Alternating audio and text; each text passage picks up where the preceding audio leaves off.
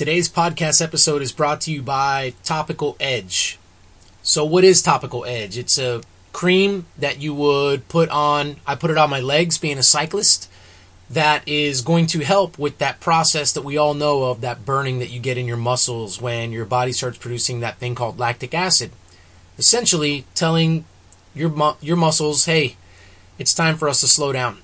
Let me tell you, folks, as a guy who rides bikes, I race uh, and compete, and a guy who just looks to perform at a high level, I can't tell you how much this product has helped me to be able to train and recover faster, and then ultimately to be able to race at a higher level. So I recommend, I highly recommend that you guys check it out if you want to just give it a try and see if it works. I'm telling you that it does, but again, it's better when you experience it versus somebody just telling you. So here's what I'm going to do. Go on to topicaledge.com and type in utmost performance on the gift code and you will get 25% off of a single order or you'll get 30% off a subscription if you want to keep it coming to you. So go check it out. I'm telling you, you will be very happy that you did. And now, on to the podcast interview. Thanks for tuning in to the Champion's Mind podcast. Today I've got Kyle King, who was a former collegiate runner. He made a stop at the University of North Texas for a couple years, then moved on to Baylor. During that time, he was qualified for the NCAA national championships on a few occasions and moved post collegiately to run for an organization called Zap Fitness and landed the plane on a good note at the 2008 where he qualified for the Olympic trials in the 1500 and the 5000 meters and now he's been married for a long time and he's got a kid and he is living up in Oklahoma and works for JP Morgan Chase. Kyle, thanks so much for being on the podcast, man. Yeah, no, happy to do this. I'm I'm really really glad that we got connected. It's been a while, man. Good to Absolutely. talk to you. Yeah, yeah, I'm looking forward to it as well. So, Kyle, let's start from the top, man. Just tell us a little bit about your background in sports and kind of how you got to running. If that wasn't your first stop, just kind of walk us through that. Yeah, so I think I have probably a little bit of a unique background. I mean, it's I, I don't think I was necessarily someone that you would have picked out of a crowd originally when uh, when you think about competitive distance running. Honestly, my first introduction to running was like an off-season program for basketball, right? Because because I was going to be the the next shooting guard for Duke University, uh, played basketball there. That that was kind of my ideal dream. But you know, honestly, in, in off-season basketball, the coach would have us run like a couple miles, right? Just kind of for fitness. And, and he noticed like I was constantly winning, uh, and, and constantly finishing first in that. So he told me like, okay, you're going to come out and you're going to run the, I think it was like a 2400 meter race in track season. And, and I just kind of asked him like, why, why am I doing this? Right. I don't, I don't want to be a runner. I don't want to do this. and so anyways, I come out and it's actually kind of a funny story, but you know, my dad, who was a high school football coach at the time, you know, I had gone to him and I had said like, Dad, can't you like tell this coach like I don't want to run. Like this is not, like I don't want to do this. I, like I want to do the high jump in like the 400 or something at most. And uh and he was like no son you need to do what your coach has told you to do. And so so anyways fast forward to the track meet. He gets there like my race had already started. And he gets there and he sees like me and then on the other side of the track, he sees like everybody else, right? And so he gets there, he's like, he's having a low. He's like, thinks, oh my goodness, like here I told him he didn't want to do this initially. Here I've told him like, oh, I told him to go ahead and you, know, you need to do what your coach has told you to do. And now he's going to be really upset because he's, he's doing awful. And, and so anyways, the, you know, I get to the end of the track and uh, kind of where the start finish line is and I stop, right? And my dad like immediately gets upset. Like he's like, I don't care how bad he's losing. We are not quitters. Like we're not going to quit in the middle of a race. And so he's like going down the track and walking down there. And, and one of the, one of my coaches for the track team at the time stopped and he's like, wow, you know, did you see how Kyle did? And, and, uh, he's like, yeah, so I saw him. I'm going to wear him out, you know, that type of thing. And anyways, it's like, what? No, no, no. He actually won. So you know, little, little did we know like I actually turned out to be pretty decent at track that year and and distance running and and that was kind of like very humble beginnings, right? For, from someone that really didn't want to do it initially, kind of did it turned out to be decent at it, and kind of the rest is history, so to speak. Yeah, basketball is what you want to do. Then you're like, okay, man, if this guy's going to make me do something on the track, I guess, like I want to do, you know, a field event, a high jump, and I'll do something short. But your dad's like, no, we're mm-hmm. doing, you're doing this thing. So you go and you do it. He thinks you didn't do very well. You actually ended up winning. But I mean, when that happened, were you still thinking, ah, I'm going to be basketball, you know, or ah, I'm going to do something shorter than this? I mean, look, I just satisfied you guys by doing this thing, but you understand this is not what I'm going to do. Or were you kind of like, huh, I'm open to this now. Like, let's, I don't know, let's do a little bit more of this and see where it goes. Where were you at at that point? Yeah, I think I always had a desire to play basketball, and that and that was all. I mean, that took a really long time for running to take priority over basketball. I mean, I, even into high school, some I really, I mean, I desperately wanted to be good at basketball, but I think the decision I was, you know, kept with the running aspect because, you know, partly because, you know, I started kind of because I was good at it, but at the same time, like running is one of those things that kind of grows on you, right? Like you do it for a little bit, you kind of start to enjoy it. You like the feeling you get from it. And more than anything, like I'm a competitor, right? And competition is what I absolutely thrive on. And so being able to do something where I just love the competition. I love the mano a mano, the fact that it's like, it's like me versus everyone else, right? And I've got I mean, this might sound a little bit selfish, but like I like the fact that I can control how good I am, right? And so sometimes in team sports, team sports are good, but sometimes in team sports you depend on every other, you know, every other person to also hold up their end of the bargain. And I think just having competed in track and, and what, you know, I knew that I was the ultimate determining factor to how good I could be, right? And so part of that just kind of it kind of morphed into just this love and this desire to still want to stick with it, right? And still want to do it and still want to compete and do those things. So, you know, I mean, I think that's kind of where, that's where it kind of transitioned where, you know, ultimately by, by high school, you know, I just, I kind of lost, I kind of prefer, you know, I honestly preferred running over any other sport. Yeah, you got drawn in, like you said, you got drawn into the fact that this is on me I have control over myself and myself is the one that's going to be on the result sheet. That's my name versus this is my basketball team and there's five players on the court at a time. And, you know, we're going to have a score associated with our school and our team, but there were five individuals and then the other players on the bench, if they got playing time as well, that went into that. And I can't control all those guys. I can only control myself. So yeah, I mean, right. it sounds like from a young age, you kind of understood the dynamic of like performance and it's, hey, control what you can control, right? And you were like, that's what drew you to running was the fact that there are uncontrollables in the other competitors, but in terms of like who you are, you're a team of one. Yeah, it was certainly a part of like, I knew the competitive dynamics of the people, like of the people in my high school, right? As well, right? Like I knew that a lot of the best athletes in my grade weren't necessarily some of the strongest competitors, right? So when you think about everything that it takes to be successful, ultimately I was willing to depend on myself and not necessarily on 10 other people if I was playing football or four other people if I was playing basketball, right? I mean, I just knew that I had a better chance of being successful if I was controlling what I could control. Right. Yeah. I mean, that's, you hear the old adage of like the coach being like, man, I wish we had 10 more of him. You know, we had, if we had 10 of him, right. we'd be awesome. And that's exactly what we're talking about there. It's like you have the one player who thinks the right way and does the right things, but then you've got other players that maybe aren't necessarily on the same page, and that's the, you know, that's where your dad will probably, you know, chime in on that. That's where, you know, coaches are ripping their hair out going, man, like, we've got, you know, one guy, we've got a couple of guys that we can maybe build a team around, but we've got a bunch of other guys that are, you know, not, not with it as much as those, as those individuals are, and that's frustrating. Right. Yeah. Okay. So high school, you jump in. What did high school look like in terms of track and cross country for you? Like, what were some of the things maybe that stand out in terms of your high school career in running?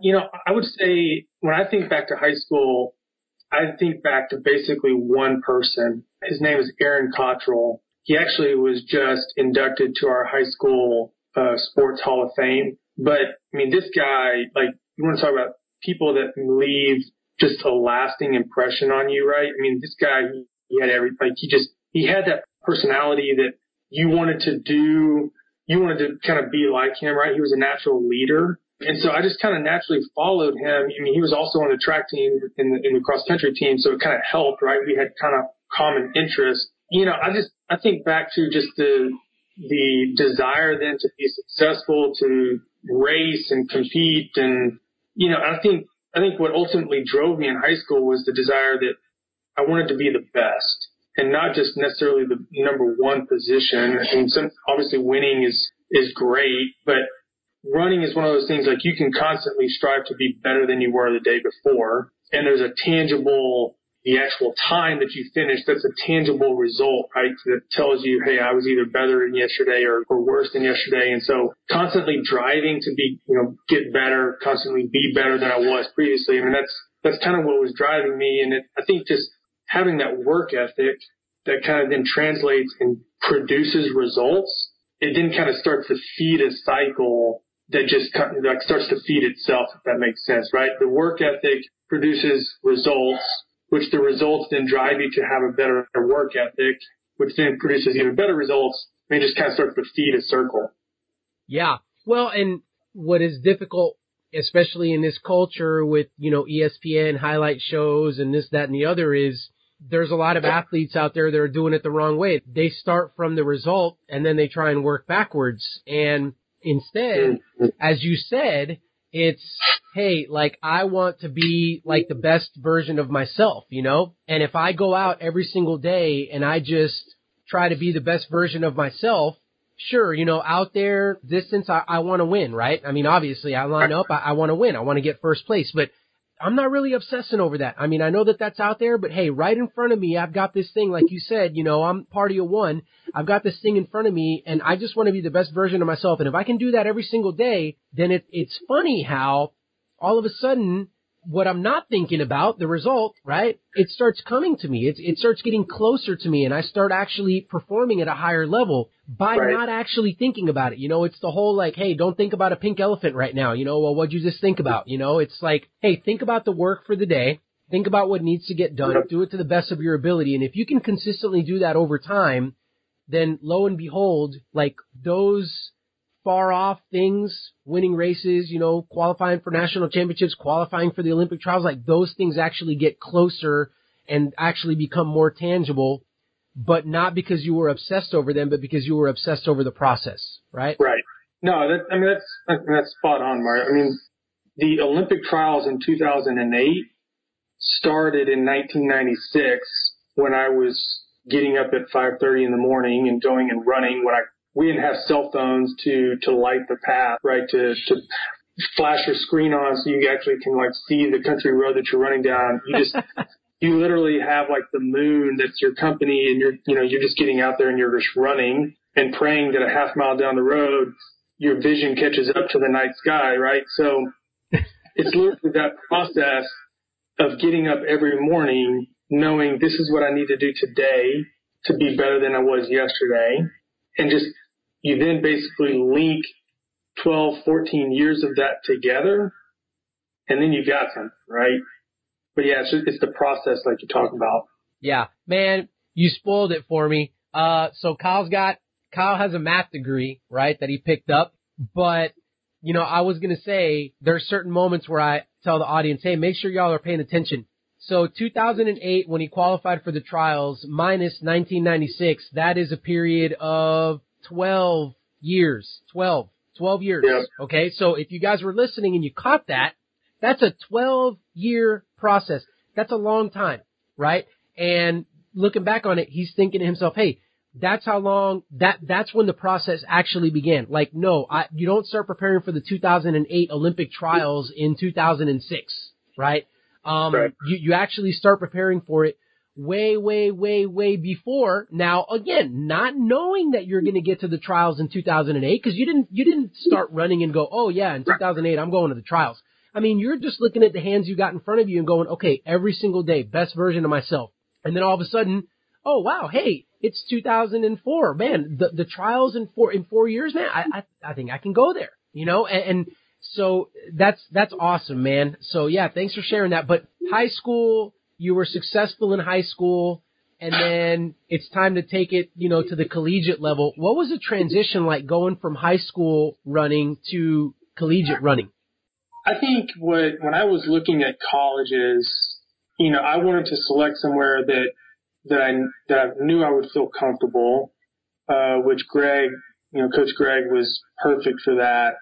Um, but in terms of like transition, I mean, I think I built it up in my head that it was going to be a lot more difficult than it actually turned out to be, right? I mean, I think, I think it's just a constant, it's a constant evolution of, of just who you are, what you desire to be, all of those things. I mean, I, I was anticipating college to be something where it was like, there's going to be like all Americans on the track every single race, and it's going to be extremely hard. And but it, I mean, it actually turned out to be just.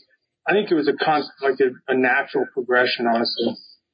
Yeah. Well, that speaks to the preparation. That speaks to the mindset, right?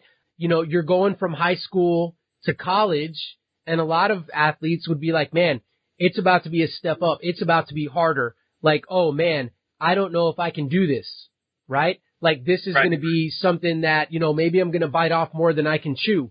Whereas if you have an athlete who's been putting in the work, if you have an athlete who's been invested in the process, like you said, it sh- it yeah. should be a natural progression, right? Like after, you know, after high school, you go to college. Like that's a natural progression. So I'm going to go there and yeah, there's going to be some bumps and bruises and some learning that's got to be done and some growing that's got to be done, but this is how it goes, right? Like I move from this environment to this environment. And, you know, it, it's just a testament to the work that you had put in before that that transition was, yeah, guys are faster, you know, guys are stronger, probably, you know, the competition's is deeper, you know, the, the fields are deeper, but right. it, it's okay. Like I've done the work and I have a certain confidence that, hey, didn't I do this in high school when I started? Like, wasn't it the same thing? You know, like, wasn't it me? Oh, okay, I'm in high school now and I'm working my way up the food chain in high school. Isn't it kind of going to be the same thing? And it, it is, right? It's just a progression. It's a learning and a growing and a bettering of ourselves,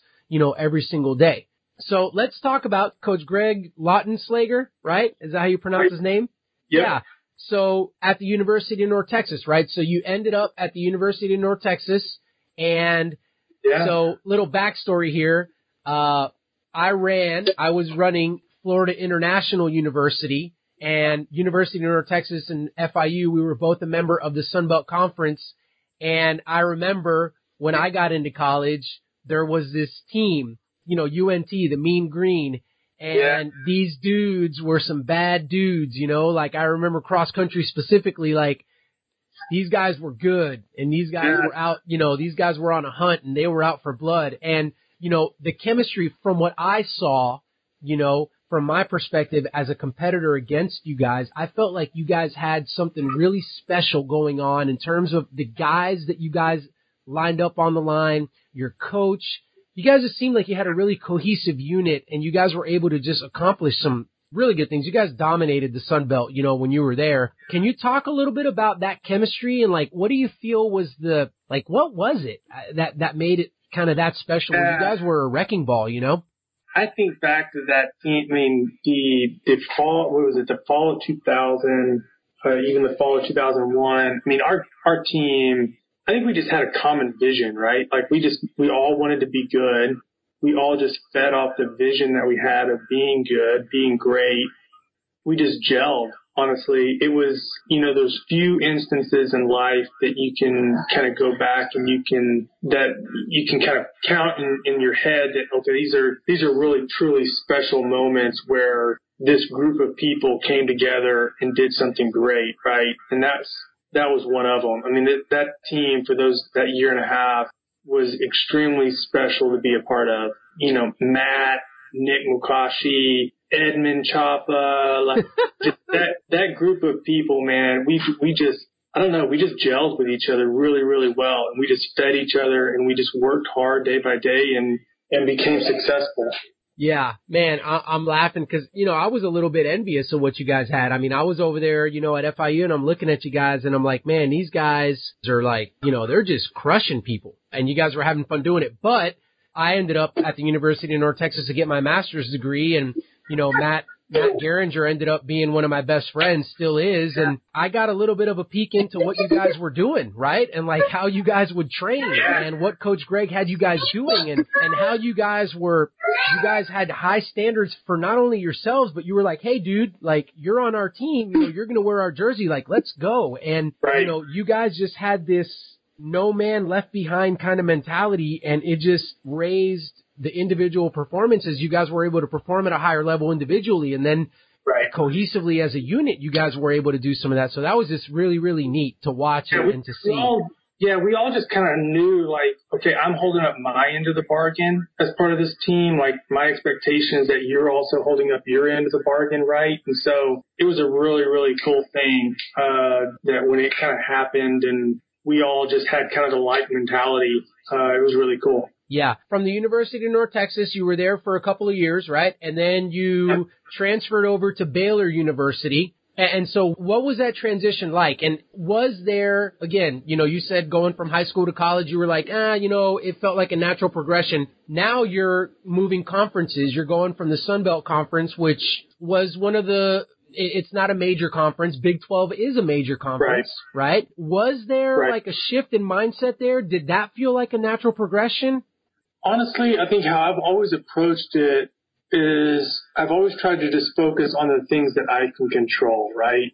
And I've been less focused on necessarily the the level of competition or just how daunting something may be. I mean, in, some respects, just my personality, the more daunting it is, the more that, you know, someone tells me I can't do something, the more I just like set my chin and I just like, well, I'm going to prove you wrong type mentality, right? So I don't know. I mean, I, I think when I was transferring schools, you know, the Big 12 was certainly a power conference, but I think I just, I just was looking for the spot that would, that would fit me the best and the spot that I could add value to the team, that I could be a part of a team that, that would be successful and that had a common work ethic. But at the same time, I wasn't necessarily focused on how challenging the Big 12 conference may be to compete in or things like that. My, my mentality going in was just that, hey, listen, this is a process that I'm on.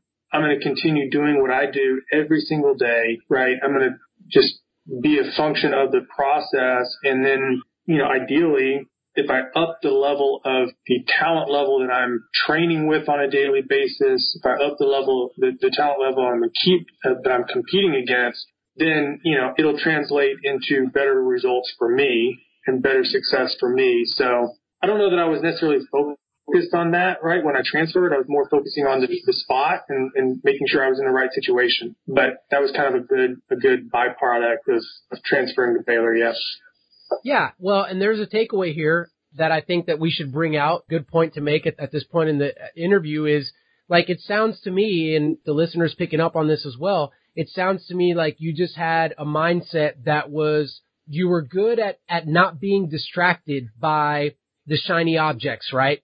So not being distracted by the external things like oh yeah, I'm going from, you know, high school to college. Okay, well that could be a distraction. Nope, don't don't let it distract me. No, we're just we're just that's a natural progression, right? Oh, you know, uh, I'm I'm at the University of North Texas and I'm transferring to Baylor. Well, this is a change in conference. This is a change in competition. Nope, those things are shiny objects. Like let me not focus on those things. Like I'm looking for a place that fits me, right? So that's my focus. Oh, cool. Baylor fits me. I'm gonna go there, right? Um, Right. and then what will be will be. Yeah, sure. Maybe the guys are faster you know, maybe the teammates that I'm training with are faster. Oh, wow, great. Here's an opportunity for me to get faster, right? So not necessarily saying like, it, it's almost as if like your training partners and your competition getting faster, you tie a rope around their waist and they're just going to pull you to be faster. And, Right. you know, looking at your progression over your career, right? That's exactly what happened. I mean, I was reading up on you and it's like your times got faster when you went to Baylor, which is again, it, it should be the natural progression, right? More time involved in the craft, more days involved in the process. We should see improvement in this case in your times, right? Which we did, which leads me to this point though, like not getting distracted by shiny objects. Qualifying for the NCAA, you know, nationals is a big deal, right? And you qualified in quite a few events. Like you got to Baylor and it was like, you, you were there, man. So yeah, that's a yeah. shiny object. Like, was there mounting pre- again? Like we were talking about, as you're involved in the process, and then all of a sudden you take a peek up the road and you go, "Whoa, wait a minute! NCAA championships! Like, whoa, I, I've got a chance to go there." Like, yeah. did you feel mounting pressure with that? Gosh, I mean, I think if I didn't, I don't think I necessarily felt external pressure. I felt more internal pressure, right, to perform well when I get to those events and when I qualify for those events. But that's part of just the drive to be successful, right? I mean, if you're a successful person is typically driven to be successful internally more than externally. Because a lot of times, like you said, the external factors are just shiny objects that, that maybe motivate you in a season, but they're not lasting. And so, you know, when I would get to nationals, I want to say, well, let me back up. The first time that I qualified for nationals, it was a little bit of a happenstance, right? It was cross country, I think, my junior year. And it turns out like a couple of teams got in on at large bids, which pushed the automatic individual spots down some spots. So, you know, I happened to qualify. But I think after that point, I was motivated to try to qualify on an individual basis, but that motivation came internally, right? And wanting to be successful and knowing, okay, hey, I've got, like, I've got some opportunity here, right? Like, I've had some opportunities that, that not everybody has, whether it's to, to be in good races and to be in, in elite races where typically, you know, fast times happen.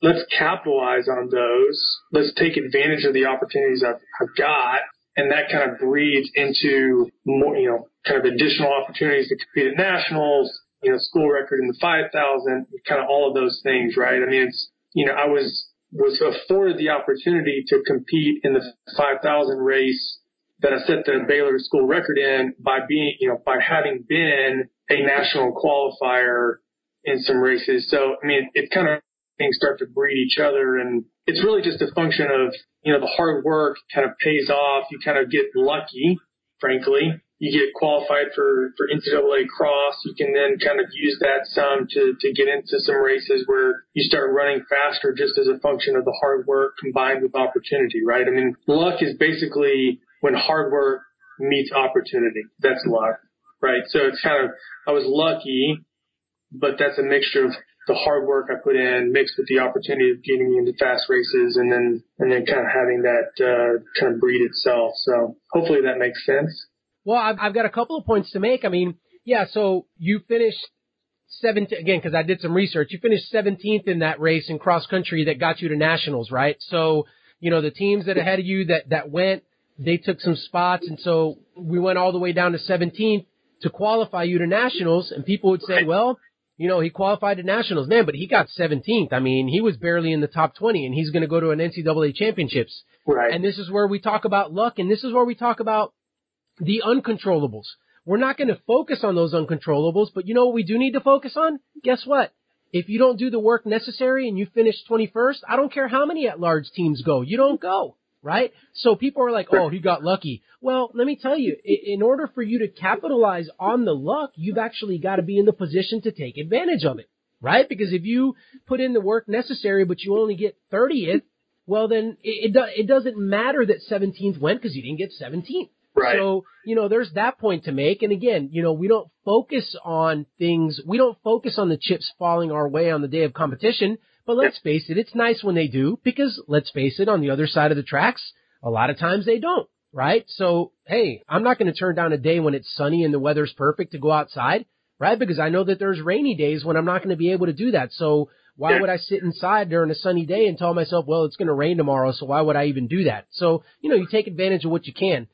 So real quick, Mario, I can remember in that race when I finished 17th, I can remember out kicking someone in the last 100 meters, right?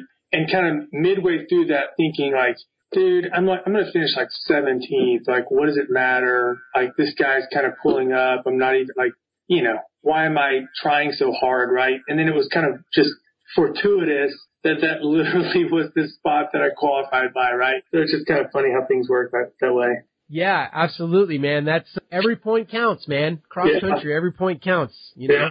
But for those of you that are listening that are running aficionados, Kyle talked about basically talked about gratitude. He basically talked about, hey, you know what, man, I've been given the opportunity to run for this school, to, to run against these guys in these meets, right? I, I mean, I, I'm just, I'm thankful for the opportunity to do these things. Mm-hmm. So the godfather of American distance running, right? Steve Prefontaine, he had a quote, didn't he, that said, to give anything less than your best is to sacrifice the gift. Right. And so part of performing at a high level for anybody is recognizing, hey, you know what? Like, I have the ability to do something and be somebody special. Like, let me not waste this. Let me actually capitalize on this because you know what? Not everybody got to run for Baylor. You know what? I ran for a long time. I never qualified for an NCAA national championship, right? So you know what? If, if you have the opportunity to do something like that, hey, don't waste it. I mean, kind of in a way, in a sense, like, for those of us that, that didn't get to go, like, go for us. You know, and that's why you have fans, right? That's why people are like, oh man, I'm, I'm cheering you on. I'm following your career, you know, this and that. Because, right? Like, Mhm. do, do, you know, a- and so, uh, that quote came to mind, you know, and for those of you that are into running, Steve Prefontaine, right? Just, uh, Yeah. you know, just one of the legends in, uh, in American distance running. But Kyle, you ran in college and, and you made it to some national championships and stuff like that. You kept the party going after college, right? You linked up with a team called Zap Fitness. Right. Can you kind of walk us through like how, what that looked like and what you were like? You were still obviously motivated. You were like, man, I, there's still more left in the tank, right? So kind of Right. walk us through that experience.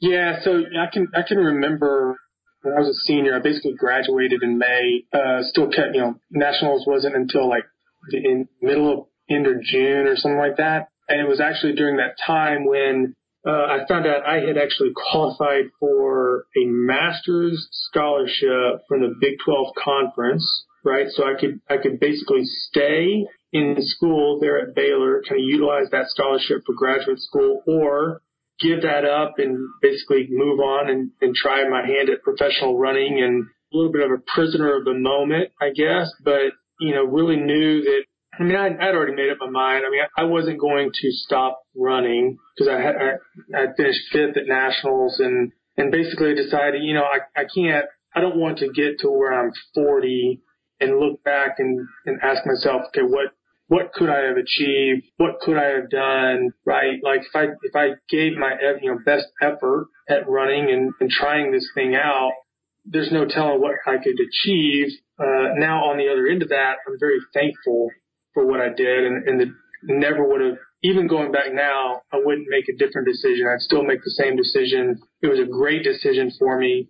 Getting that type of experience, that type of opportunity, just the life experiences. I mean, I can't tell you how many times now literally just the fact that I can, you know, I tell people in my career and in my job, like, you know, hey, I, I broke four minutes in a mile. I competed in the Olympic trials. Like just people connect with that, right? And it allows me to create relationships with people that I can then talk to them and it's less, um, it's less career motivated and it's more connecting on a personal level with people because everybody desires to be a better form of themselves. It doesn't matter what area that is, right? I mean, you can be someone in the business world that just goes to yoga every day and you're just trying to be a better person every day. You're still going to connect with that person. So anyways, I mean, that's, that's a long, and that's probably off topic, frankly, uh, from what you were driving at, but, you know, basically knew that I wanted to do something beyond college.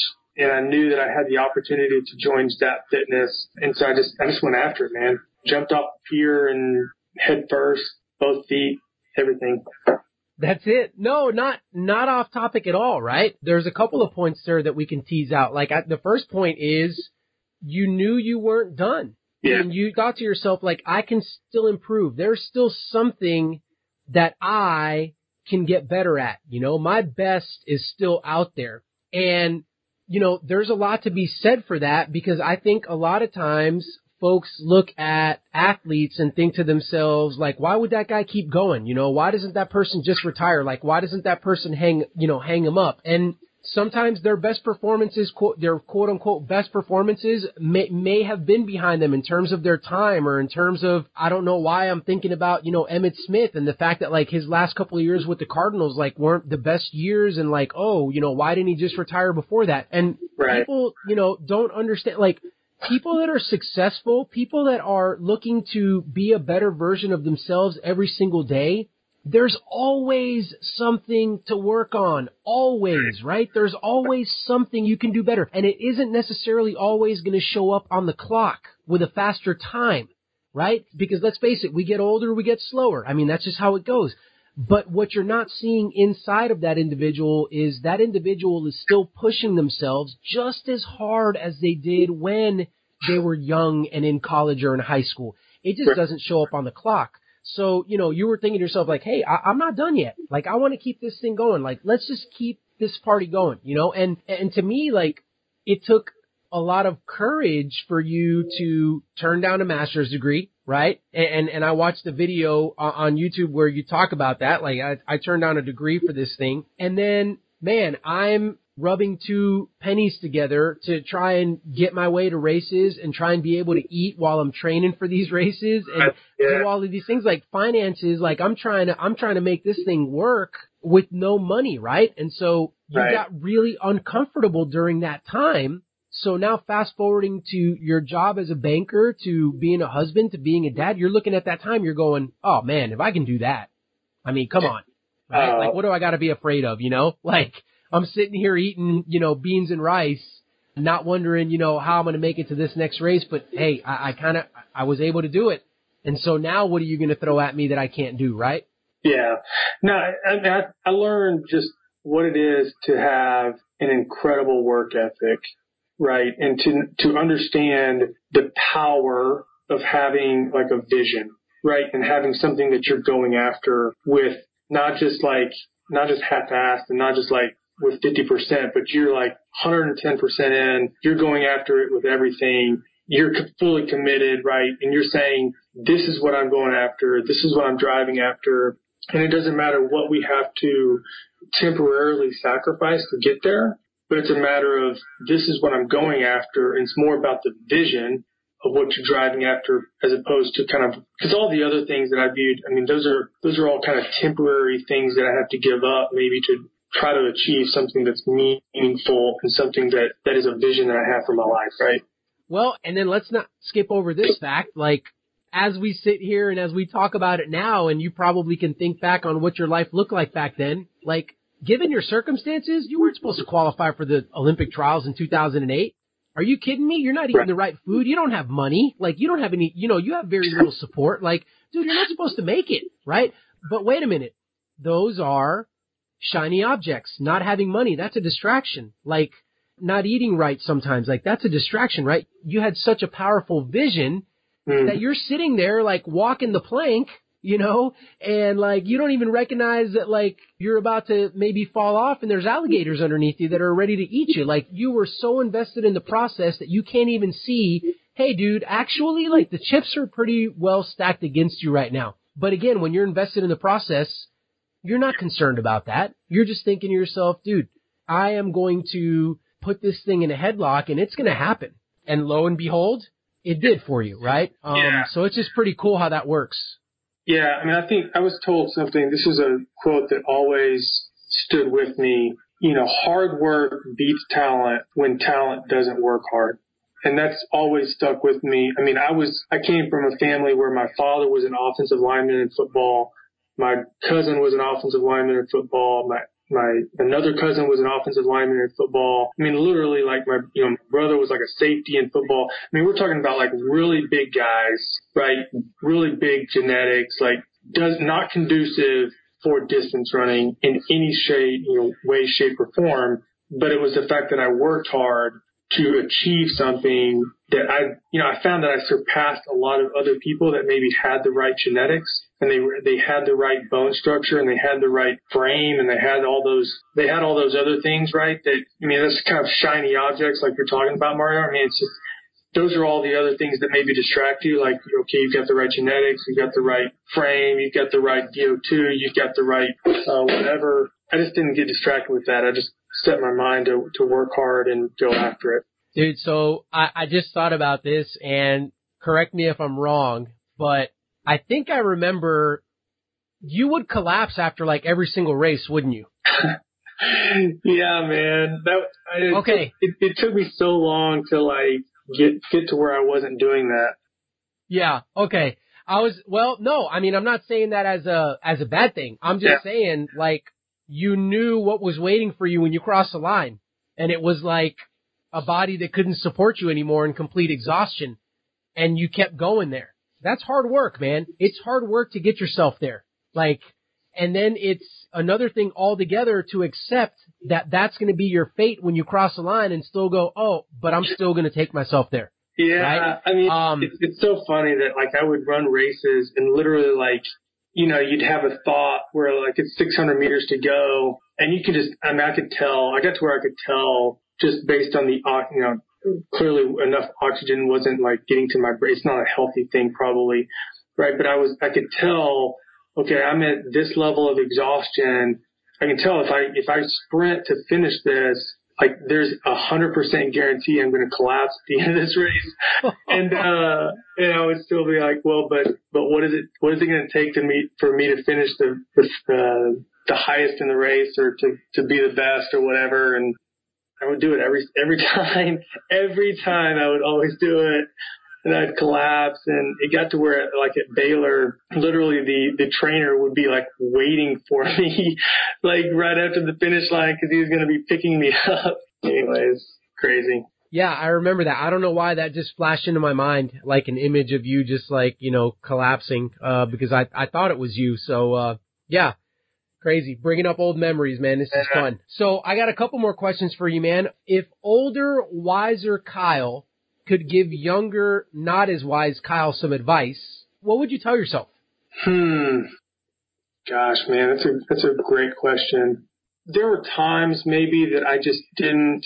You maybe ask why, or you maybe ask like, "What am I doing this for?" Or you know, you constantly like at times you have doubt, right? Like, okay, literally like everybody else, like, why am I so committed to this? Why am I so diligent with this? Why do I have the, you know, why am I doing this when, when other people are? What's the point type of thing, right?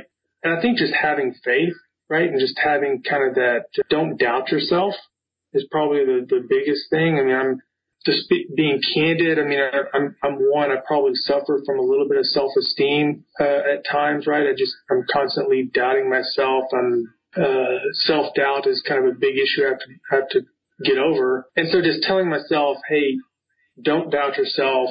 Keep doing it. Keep grinding. Keep doing what you're doing, uh, cause it's going to pay off, right? I mean, it, it typically always does. I mean, that's probably the biggest thing that I would tell myself you know, there's no substitute for hard work, right? I mean, a lot of people look at, well, here's the latest gadget, right? Here's the latest, here's the latest thing to be, to be good at distance running or to, you know, it's the, uh, the anti-gravity treadmills, right? Or it's the, it's the underwater treadmills, right? Or it's the altitude tents or it's the, you know, you name it, there's, there's a gadget for it. And I would just say, just continue to be diligent, right? I mean, to continue to work hard and, and don't doubt yourself and just know that if you continue doing every day what you need to be doing, at the end of the day, 12 years later, right, you'll still be successful. You'll be farther than you ever dreamed you could be, right? I mean, in high school, I never would have thought like I'd be lining up in two events at the Olympic trials and 40,000 people in the stands and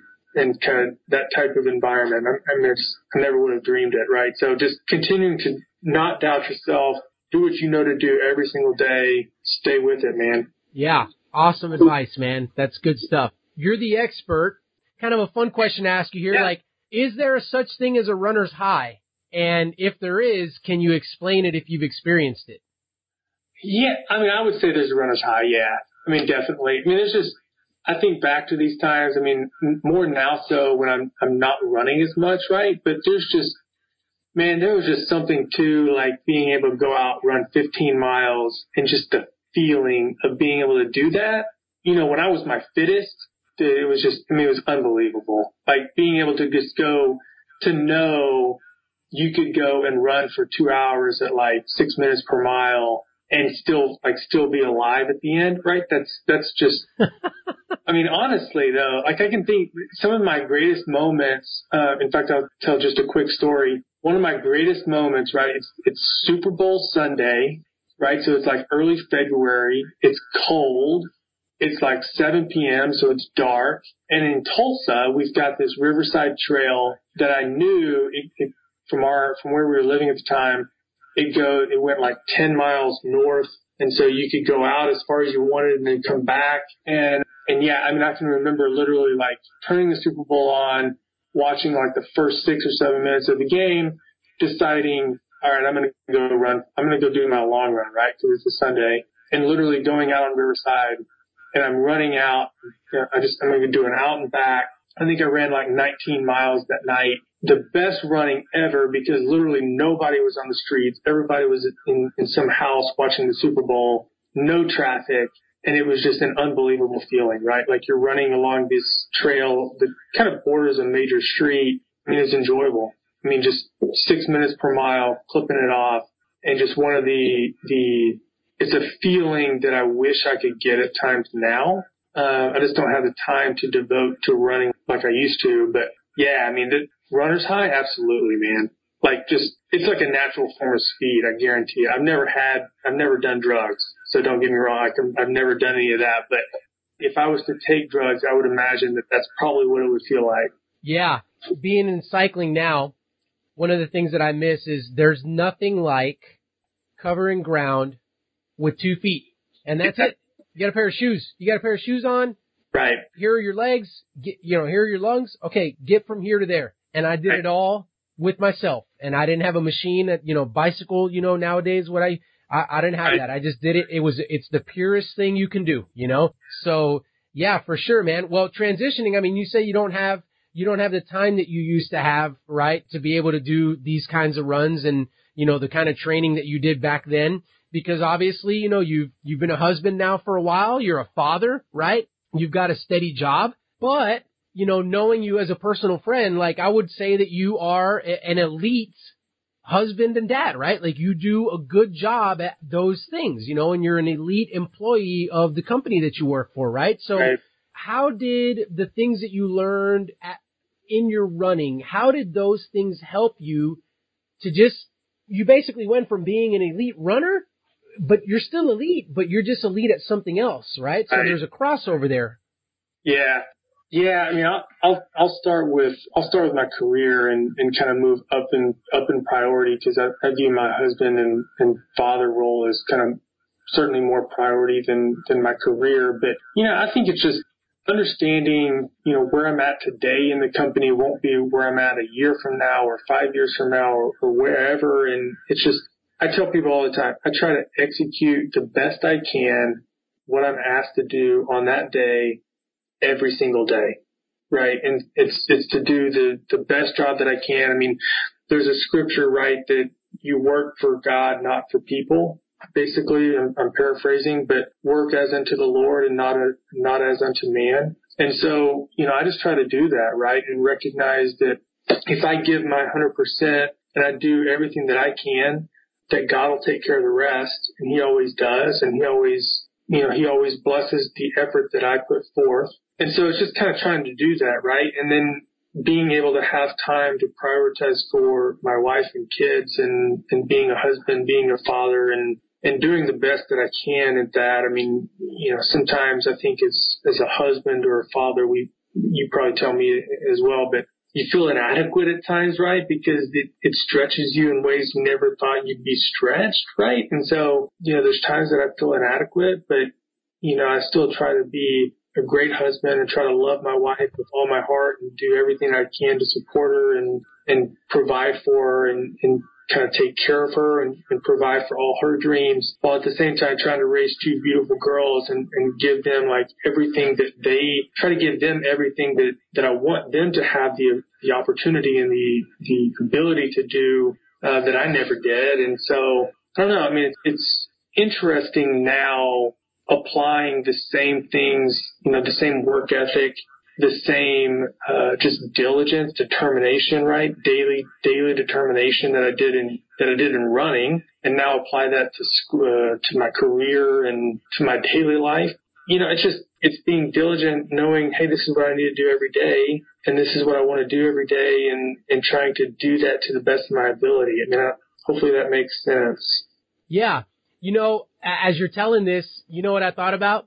this is a natural progression, right? Like Yeah. you just mentioned like Super Bowl Sunday doing a 20 mile run, you know, at six minute pace and that being awesome and effortless, but it was still obviously some effort needed to be put forth. Yeah. But guess what? Natural progression is then you become a husband. And guess what? Like that's better than any 20 mile run at six minute pace, but it's a step up. It's going to be more difficult than a 20 mile run at six minute pace. And then you go, okay, cool. So I've got a new bar for like what's going to be difficult and, and the effort that I'm going to need to put forth to make this marriage successful.